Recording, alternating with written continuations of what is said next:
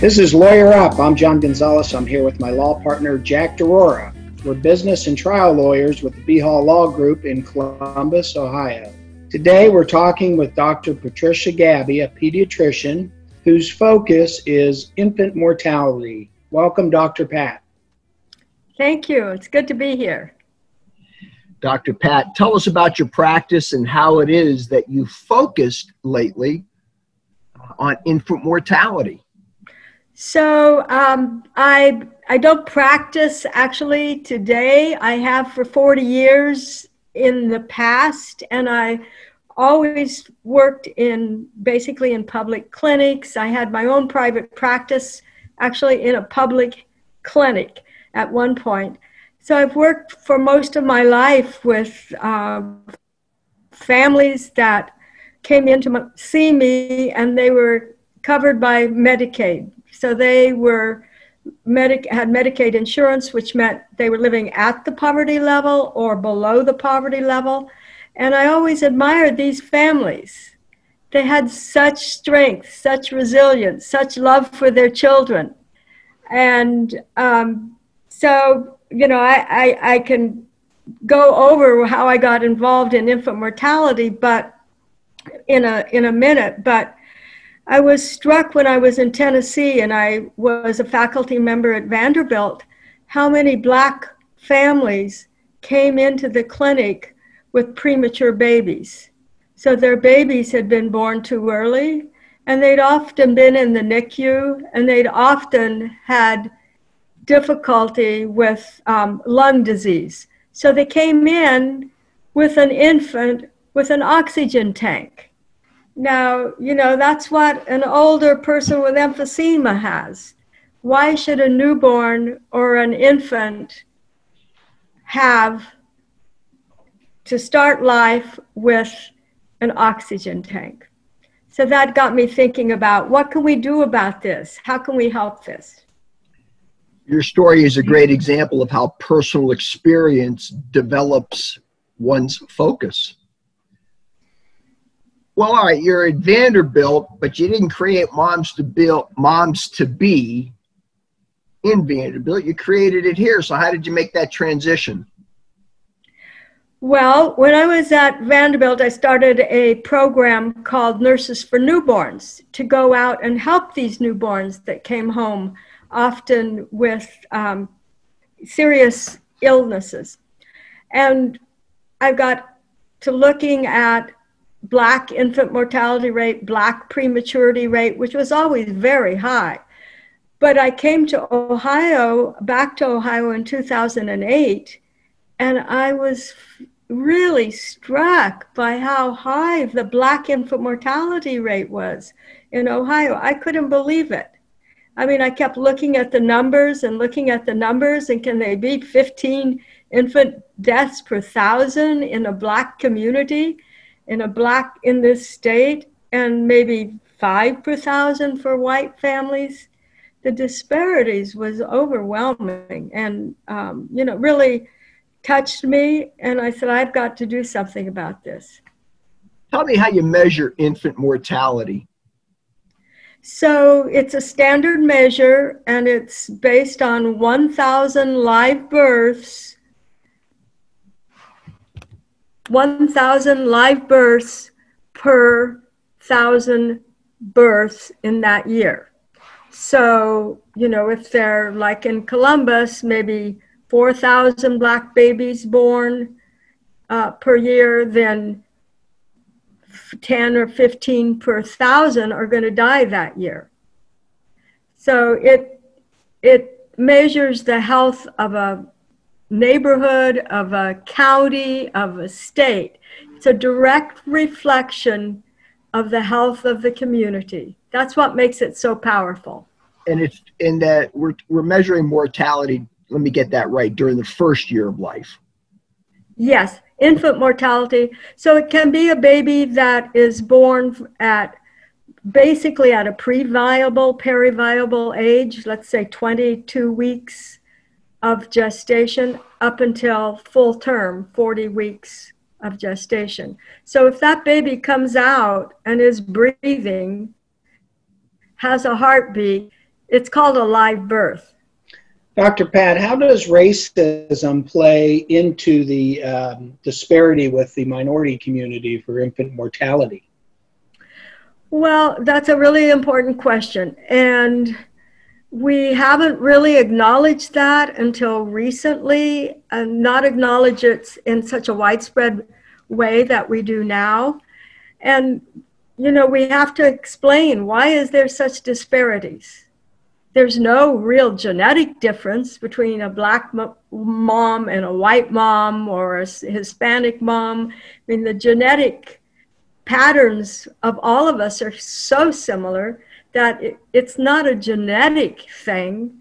So, what causes this? How can we explain such a difference? You know, when I was at Vanderbilt, I could um, I started look, thinking about this huge disparities and thinking about slavery and thinking about how families who were raised in a slavery family in an environment where slavery was accepted were separated from their children often at when the children were young age and parents weren't allowed to marry. So i thought you know that has to have an impact.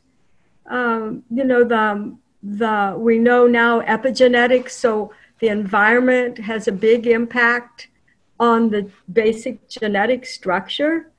And so that you know got me thinking about uh, how can we change the basic environmental structure that black women and black dads raise their children? But we have to go back and say well then how did this um, this difference occur? And you know when you go back in history and you think of the civil war and people fought to the death to keep slavery so there's always been this huge tension between the minority population and the, and the majority population. So we call it structural racism, and we can document that, and you as lawyers can do a really good job at that.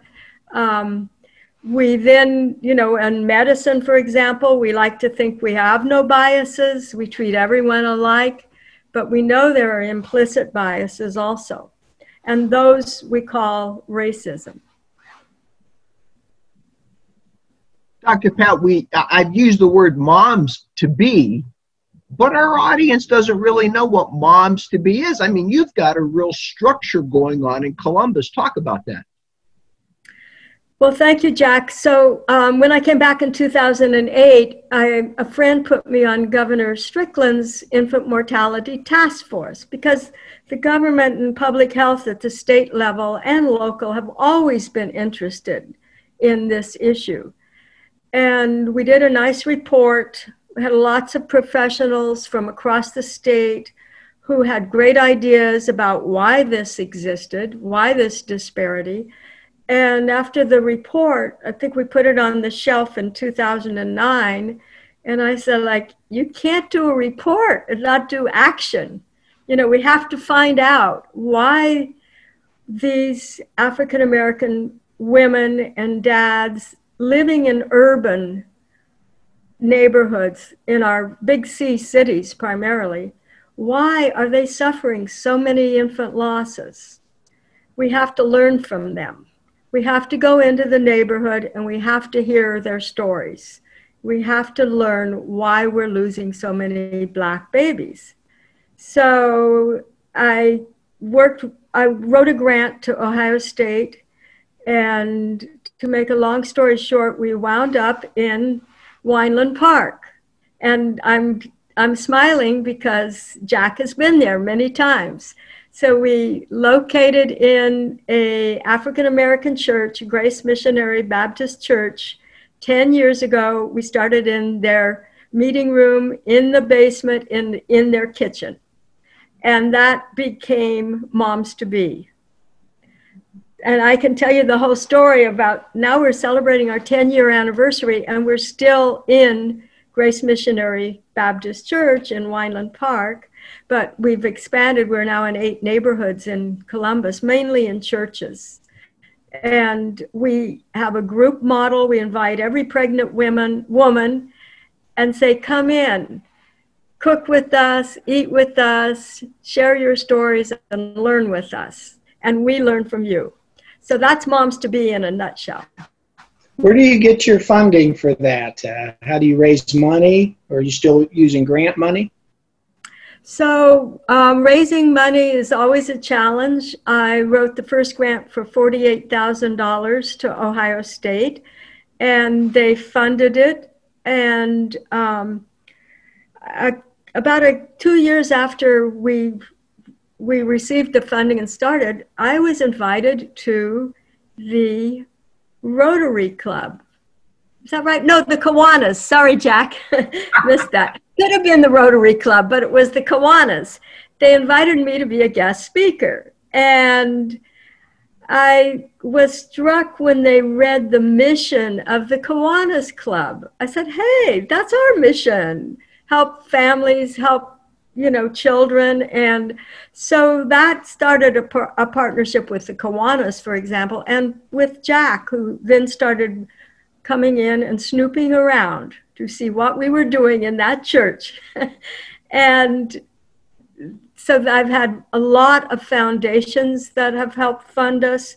Um, mainly now we are funded through the governor's Office of Faith Based and Community Initiatives, which is TANF funds, Temporary Assistance to Needy Family funds. Medicaid um, celebrates, uh, uh, funds us through Celebrate One, a community initiative here. And then OSU has started to fund us with some really important grants to improve community health, com- disparities, and, and do more outreach. If somebody is looking for your services or knows somebody who wants your services, how do they find you then? Well, if they Google MOMS, M O M S, the number two and capital B, uh, we should come up. And it, our email is moms2b at osumc.edu. So they can email us and, and we'll get right back to them. Dr. Pat, are these um, services only for minority moms or uh, uh, less financially solvent moms? Or are they for every mom? They're for every mom who's pregnant. Um, we don't have barriers. Any mom in the neighborhood, we like to focus on, on these eight neighborhoods, which the mayor and Columbus um, Public Health have identified as the highest risk neighborhoods. So 50% or more of the um, infant deaths occur in these neighborhoods. So we're in the Hilltop, we're in Franklinton, we're in South, we're at Southeast, Weinland Park, Near East, and then on the north side, and in Linden. So we're in the areas where you hear the crime is the highest, where the food insecurity is the highest, where the housing may, is the, the least of least secure, and all those are high risk neighborhoods. And again, that infant mortality reflects the conditions in the neighborhood. What's an average session look like at Moms to Be? When you bring these moms in, I know you're there for a couple hours. What kind of services you providing those women? Well, as as you know, Jack, when you walk into to Weinland Park, um, Grace Missionary Baptist Church, you uh, you may be greeted at the door and you may know your we know know your name. We give you a hug. We say welcome. And then you come down the stairs and you may see a lot of donations out on the tables in front of our meeting room. And then you walk in and again uh, this occurs between 10:30 and 11 a.m. and, and um, at this session and it's always on Wednesday the same time. So you are greeted by a group of a variety of our team. They may be community health workers, social workers, nurses, dietitians, doctors, medical students. We have a whole range of health professionals, students, and, um, and staff. And they're given a name tag and said, help yourself to water, fresh water, fresh fruit, fresh vegetables. We want to teach healthy nutrition. And then we join in a sister brother circle. So, why do I say brothers? Because we have a dads to be bro- program too. And your father of your baby's invited, or a support person, and all your children.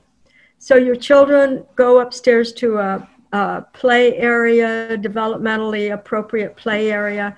And then you sit in a circle with about 30 people, and we have a lesson we have a couple of lessons. One will be on stress reduction, one will be on healthy eating. Um, that's after you introduce yourself. So women are taught how to be part of a group, how to speak up, how to be interactive, and how to be empowered. So that's um, the small lessons, and then we break up into bigger lessons, and then we all eat together about 12:30. And it's a heart healthy meal uh, hot and heart healthy. And then we go home and we try to make it so moms and dads and children don't want to leave. They want to come back the next week to see what's coming next. But it's not just talking. I mean, you're actually providing guidance to these women, whether it's some kind of a social work or a pediatrician is there. Am I correct? Yes, absolutely. And we try to help women set goals. Like one of our lessons is on setting smart goals. Where do you want to see yourself next year? Um, we do, a, it's very holistic. And there's a half an hour with individually one on one with uh, one of our team members so that they can go over um, what are their issues that week. We call it a ch- check in. So, how's your housing, your food, your emotional health? Um, do you have any difficulties with utilities? With basically, we go over food, housing, utilities, and, and any special needs, and then getting ready to have that baby, that pregnancy. Do you have safe place for the baby to sleep? A car seat when you leave the hospital, and breastfeeding. We really emphasize breastfeeding. So it's a lot of hands on teaching, interactive teaching, and um, a lot, try to make it a very engaging, fun session. So women always come back. How do you how do you know if you're making a dent? How do you measure progress? So you've always asked me that every time you've come to Weinland Park how do you know you're making a difference? Initially, the first four or five years, um, we said, um, "How? What's happening in Weinland Park?" And so Columbus Public Health helped us measure infant mortality rates, and we had decreased it significantly. We went from about 14 per thousand down to three per thousand. And that was when we'd been, we compared before we were there with after we were there. So that was really an important finding and very encouraging. And breastfeeding increased and smoking decreased. We we then developed more rigorous ways because we had more moms that were coming. So we've always collected a lot of data. Finding a control and measuring it in a rigorous way has been the challenge. Um, you know, this is, but we do have comparison groups, and we have now there's methodology that can basically recreate a randomized controlled control biostatistically. It's called propensity scored. So we took our moms that had attended at least two sessions at Moms to Be and compared them with all the same characteristics of a mom that hadn't come to Moms to Be. And so that was really encouraging. We saw significant reduction in low birth weight and 55% reduction in infant deaths in our population compared to another population. Wow, using science to uh, solve a public health crisis. That's a novel idea. Oh, it's important. Let's get this message out there. Dr. Pat, you're also an advocate. Um, I was reading your proponent testimony for um, in the Senate. Um, can you talk a little bit about, and this was recently, what you were doing there and what's the Senate doing? It's called, let's see, the 133rd General Assembly, and it's called a, um, a Senate Resolution Number 14. And our Senator Hearcel Craig came to me uh, as they were as they were um, proposing this. It's a concurrent resolution. That's why it says SCR number 14. So they declared racism a public health crisis, and they asked the governor to establish a working group to promote racial equality, equity in Ohio. So I I wrote a testimony because of COVID, I, I, I don't go out much in public anymore. We do everything virtually for moms to be also. And so my testimony was entered into the, um, the Senate um, History. I, I saw it there the other day when I looked for the resolution. So I would appreciate if you and all of your lawyer friends would look at that resolution. It's an amazing resolution, and it talks about all the things that we're concerned about in terms of health equity and housing and um, food and, and goes over the history of why we have structural racism and implicit race, racism. I was uh, reading through the resolution, and I do think that it's important and, and, very well done, but I don't see that it's been passed by the Senate yet. Do you know what the progress is, or do you talk to your senator about it? I don't know what the progress is, and I also saw it hadn't been voted on. So I think we can advocate for that. Um, you know, I know about five years ago, uh, Senators Senator Shannon Jones and um, Senator Charleta Tavares did an infant mortality as a public health crisis resolution, and that was passed. And we had an infant mortality commission, and I was on that. Governor John Kasich appointed me. We came up with important legislation from that commission. So that was related to infant mortality and maternal and infant health. This resolution is broader and asks for a study, you know, across the state. And we need to do that. And so I would advocate for people to look at that and look, ask their senators about how this can be moved forward. Did the governor establish the working group yet? I know this was a, a this happened in June when you were testifying. Do you know if there's any uh, uh, progress on the on from the governor as with regard to the working group? I do not know. I'm, you know, I haven't been asked about it, so I, I don't know. I'm leaving this to the lawyers. Follow up on. hey, Dr. Pat, you talk a lot about systemic problems that lead to infant mortality. Now, there's a segment of society out there, I'll call them the bootstrappers. Those are the folks who say everybody should be able to pull himself up by the bootstraps. I did it. Why can't these other people? What do you say to those folks? Well, I think that's an important, um, you know, approach to these these challenges. I, I don't dis I don't dismiss that, and I think we have a lot of African American families who've done that. Um, you know, I think when you look at the inequities in health, though, you see that more more black babies are born low birth weight and premature, and they start out life with a disadvantage. Whereas we're going to have a full term, healthy, bouncing seven and a half pound white baby, they may be struggling uh, with a three and a half pound premature baby who spends months in the neonatal intensive care unit. and doesn't start out life with the same potential as a white baby. So that baby's at a disadvantage to start with and may have learning disabilities, may have more struggles in school. So, so some of that is through no fault of their own.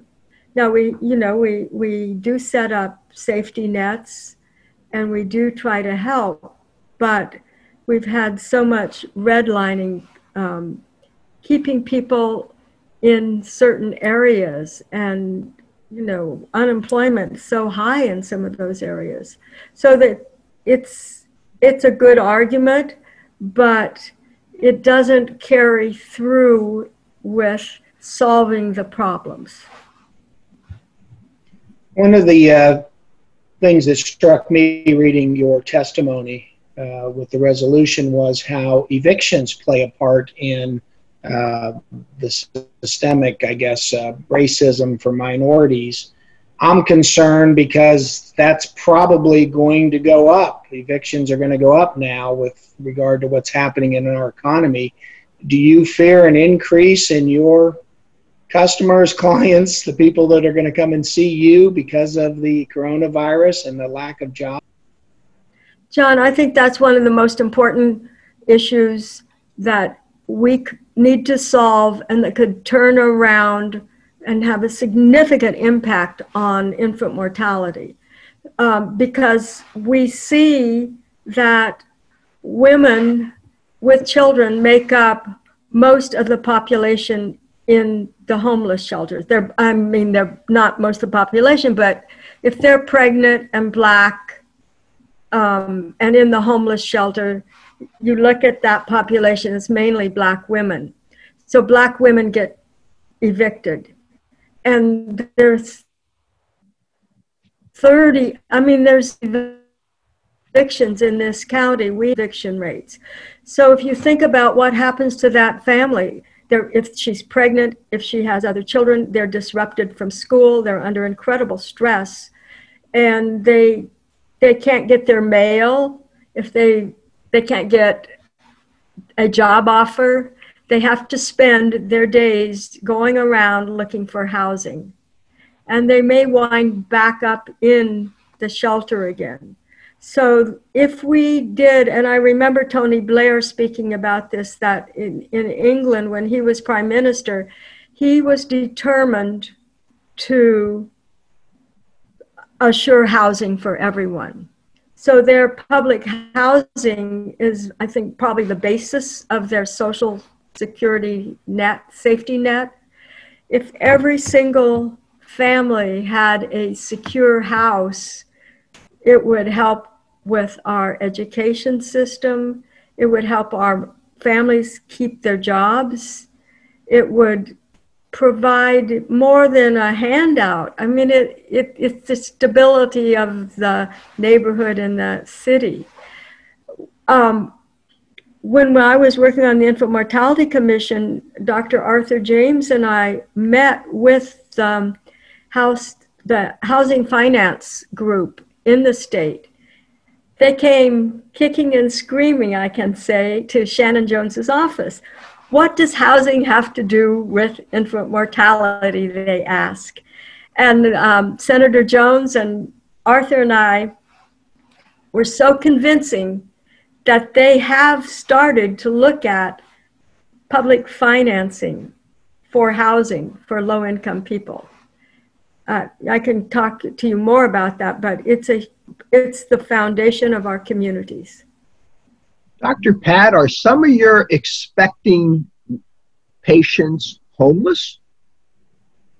Oh, yes.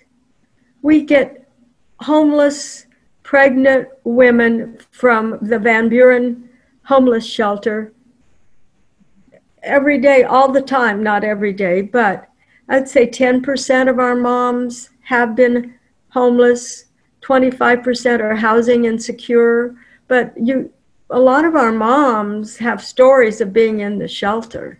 It's not uncommon. So when these women who are homeless go to the hospital to give birth, who's there to hold their hand and accompany them? Well, about 7% of our moms have no one to be with them. Um, but, you know, the nurses are good and our hospitals are good, uh, but some of them have no one to be with them. You know, we have women who've been in foster care, you know, who well, they've aged out of foster care. They they don't have a good family support. Um, I think it's surprising. I think we in general have 120 or 140 pregnant women in a homeless shelter. Uh, Michelle Heritage can set me straight on that, but there's always a, a too many women in shelter, in pregnant women in the homeless shelter. And the family shelter. I'm not even counting the family shelter. I'm just talking about Van Buren. You've talked about implicit bias, or at least I think you mentioned it in your testimony. That's a term that we're just starting to hear with some degree of frequency. Tell me about implicit bias, maybe in the medical profession, in how you see women being treated in general, your experience? Well, I've learned from friends who are black who've gone to the doctor who have told me stories about how they were treated. How, you know, because I went in and I, I had an emergency, I didn't dress up like I usually do, then I was treated like a lower class citizen. You know, I may have had to wait longer. I mean, one person, one of my friends told me about not getting anesthesia while they were being sutured. I mean, I'm just shocked. And that I hope doesn't happen anymore.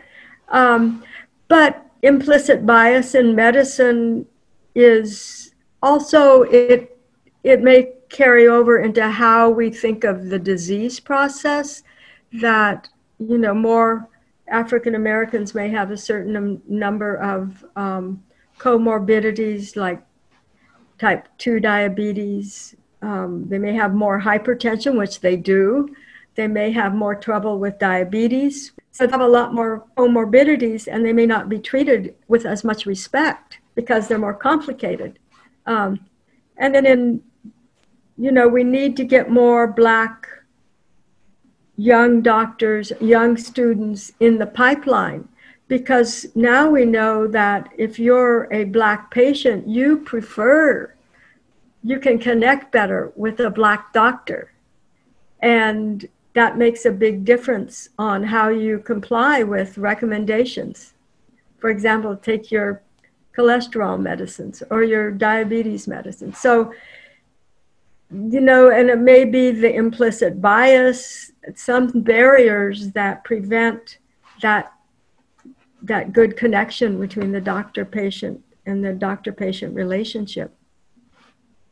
Let me switch the subject just a little. I thought I had heard that there was some reticence in the black community to adopt or become comfortable with birth control. Am I right about that? Well, I think you know I think it's patient stories getting passed around, and um, there you know there have been blood clots from birth control, and there may have been more in the black community and black women. I, I'm not exactly sure about that, but I know that is one concern about the side effects of birth control. There's concern about putting you know, medication in my body, putting a foreign body if I'm going to have an intrauterine device. Um, there's more interest, I think, in having a permanent, like a tubal ligation, rather than using um, hormones for birth control. So there are there is um, some more questioning, maybe I don't know uh, if it's more it's different in the black community but we do a lot of education at moms to be about how do you safely space that next pregnancy because we know rapid repeat births in any population but especially the black population increases your risk of having a miscarriage or a, a premature baby so we do want to help moms we try very hard at moms to be to help moms space their babies 18 months to two years apart. Columbus has a program that's funded by the city. It's called Celebrate. Wait a minute, am I getting this right? Celebrate One? Yes. What's the function of that group?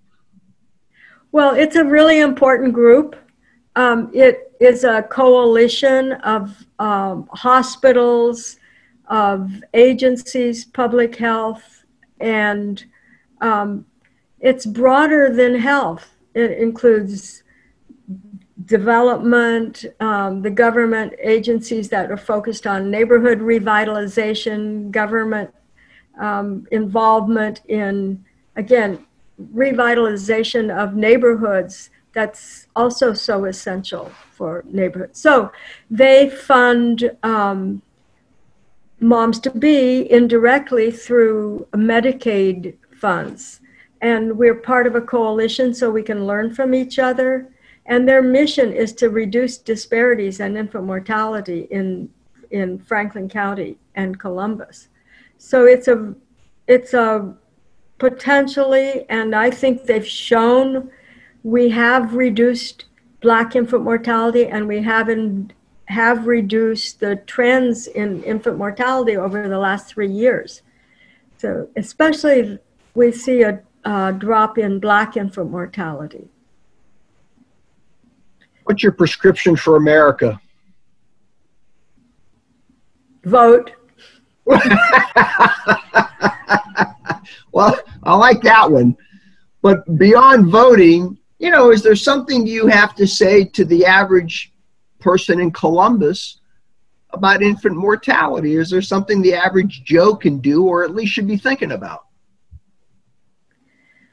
Well, you know, I think, you know, showing respect for every pregnant woman, especially black pregnant women, and offering helping hands, you know, wherever you see them on the bus. I, I, I think we need to show so much respect for pregnant women uh, that they're carrying our future and they often are dismissed, uh, especially black pregnant women. I don't think they get the respect they deserve.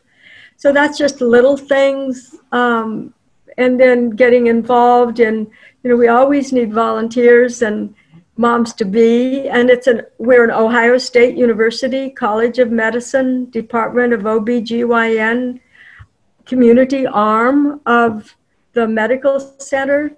So we are um, you know we're a wonderful organization to volunteer to get involved to look us up. And there are other organizations in in columbus. Mount carmel health foundation has been a huge supporter we have similar missions save every baby, save every mom, support that dad and that mom together. Um, so the Columbus Foundation's been a big supporter of ours. The United Way, we are a United Way uh, supported program. So we have all these community charities that are so focused on the neighborhoods and helping are other ways to get involved. Um, you know, all of the hospitals in Columbus work to, on the same mission in some degree. There is an organization, again, Celebrate One. You can find a favorite group in Celebrate One. Um, Nationwide Children's Hospital is a huge proponent of what we're doing. And they have organization too, Better Birth Outcomes. So there are a lot of Columbus um, agencies, charities that have the same mission. Probably the Rotary and Kiwanis still do also. You know, there are a lot of good organizations out there. And speak up. Say, why do we have this disparities? What can we do to help? Jobs, employment, childcare, schools, all of those are, are really important avenues to reduce racism, to reduce implicit bias, to help support our families. We could be raising lawyers. Probably there's a segment in society that would suggest that we don't raise more lawyers, but we'll leave that thought aside. Before we start wrapping this up, Dr. Pat, is there some question or something you'd like us to cover that we haven't covered? Reading more about uh, Black women's experiences, Black women's, um, you know, now, especially we have a, a vice presidential nominee who has a very diverse background um, she calls herself an American. She doesn't say I'm African American, but she has African roots, Indian, Asian roots, and she's a wonderful face for America, really, reflection of America. So I think there'll be a lot more interest. So really read and talk and ask questions about why this disparities and how I can do my bit to solve it. Kamala Harris is also a lawyer. I'll point out. I have a daughter who's a lawyer, so I I I, I respect lawyers. Dr. Pat, um, I want to thank you for the important work you do in the minority community and uh, tell you Godspeed for your mission. It is so important. Um, I've learned so much about it that I appreciate you coming in and the information. Thank you. Thanks for having me. Dr. Pat, you're one of my favorites. I refer to you as an army of one. well, Twinkle, I have Twinkle with me. Well, she's your she's your adjutant. You're the general. John, you wanted to talk about implicit bias in the law. That's a great subject, and you know one of the people who's commented most about it probably is the uh, lawyer down south, Bryan Stevenson. Well, I was just kind of curious uh, if you uh, recognize it in your practice because when I was listening to Dr. Pat, I was thinking about um, my practice and, and where I see what I think is some implicit bias. Well, regrettably, or maybe fortunately, I can't say I've seen it in my practice but I was listening to a criminal defense lawyer a week ago, Diane Menashe. I think that's she, how she pronounces it. She is a leading criminal defense attorney in town, and she was talking about it with great strength and great fervor how, how widespread it is. Since I don't have much experience, why don't you tell us about your experience? Well, mine is just got me thinking about it. It's kind of interesting. So, you know, when we're doing injury claims, we're dealing with insurance and insurance adjusters. They're primarily, uh, from my experience, middle class, uh, white uh, people, and they take advantage of our minority and um, low income clients. And um, it's hard to fight against it. I'll give you a perfect example. Please. Client, get, client gets into a car crash it's not their fault. Their car is um, is a total loss, and they want fair value for their car.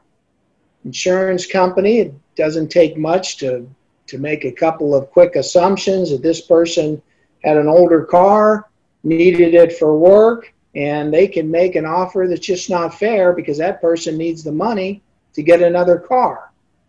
You take the same client that maybe lives in the suburbs, has a couple of cars, um, and uh, they got a better bargaining position because they don't need to settle on the car that quick. Oh. Uh, I call it economic blackmail, and um, a lot of our clients at the firm are in that position where not just their car, but their personal injury claim, they need the money. They may have been out of work because of the injury.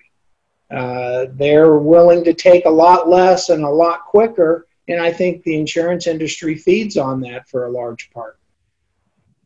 That's my anecdotal experience. Well, I think your anecdotal experience, especially considering how long you've been at it, has value. And I don't think I, I can see a good basis for, for why you say that. And unfortunately, all of us if we're to be honest with ourselves, we all make judgments of people. the problem is, and you have to think about that phrase implicit bias, because it's implicit, we're not even aware that we're making those judgments. That's the killer. it, it is, and, and I have to say that I don't think in the claims processing it's a black and white or, you know, uh, uh, uh, issue because there really isn't any way to tell from the insurance perspective at that early stage what what the person's race is. But it's more of an economic um, disadvantage that these people have that's played upon, I think, by the insurance industry. So. Well, well, bias can take on more flavors than just race, right? Sure. Bias yeah. can, can take place along the lines of who's got more power in the negotiation. Can I for lack of a better phrase, just sort of steamroll this this claimant. The other thing that the other thing Dr. Pat was talking about were evictions. Well, you, you and I have been on both sides of the eviction process. Right.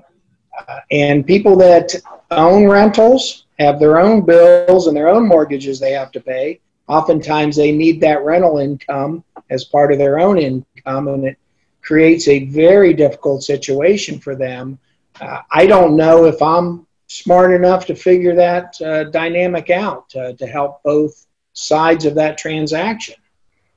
Well, the good news is uh, for the average working person, there's now some good legal assistance provided by legal aid. So there are lawyers down there ready to help, which provides some degree of buffer because, you know, the average working person who's renting he's clueless as to what his options may be when the eviction notice comes. Yeah, there'd be nice. It'd be nice to see some funding available to keep people in their homes, uh, to you know, over a bad stretch of time. But eventually, that owner, landlord, you know, has a business that uh, he or she has to run too. And um, I'd really like to see some funding for people that get into a tough spot so they can pay their rent. Yeah, and regrettably, I don't think that's in the cards right now at the national level. Lawyer Up will be back in a few weeks with Toby Hoover, the executive director of the Ohio Coalition Against Gun Violence.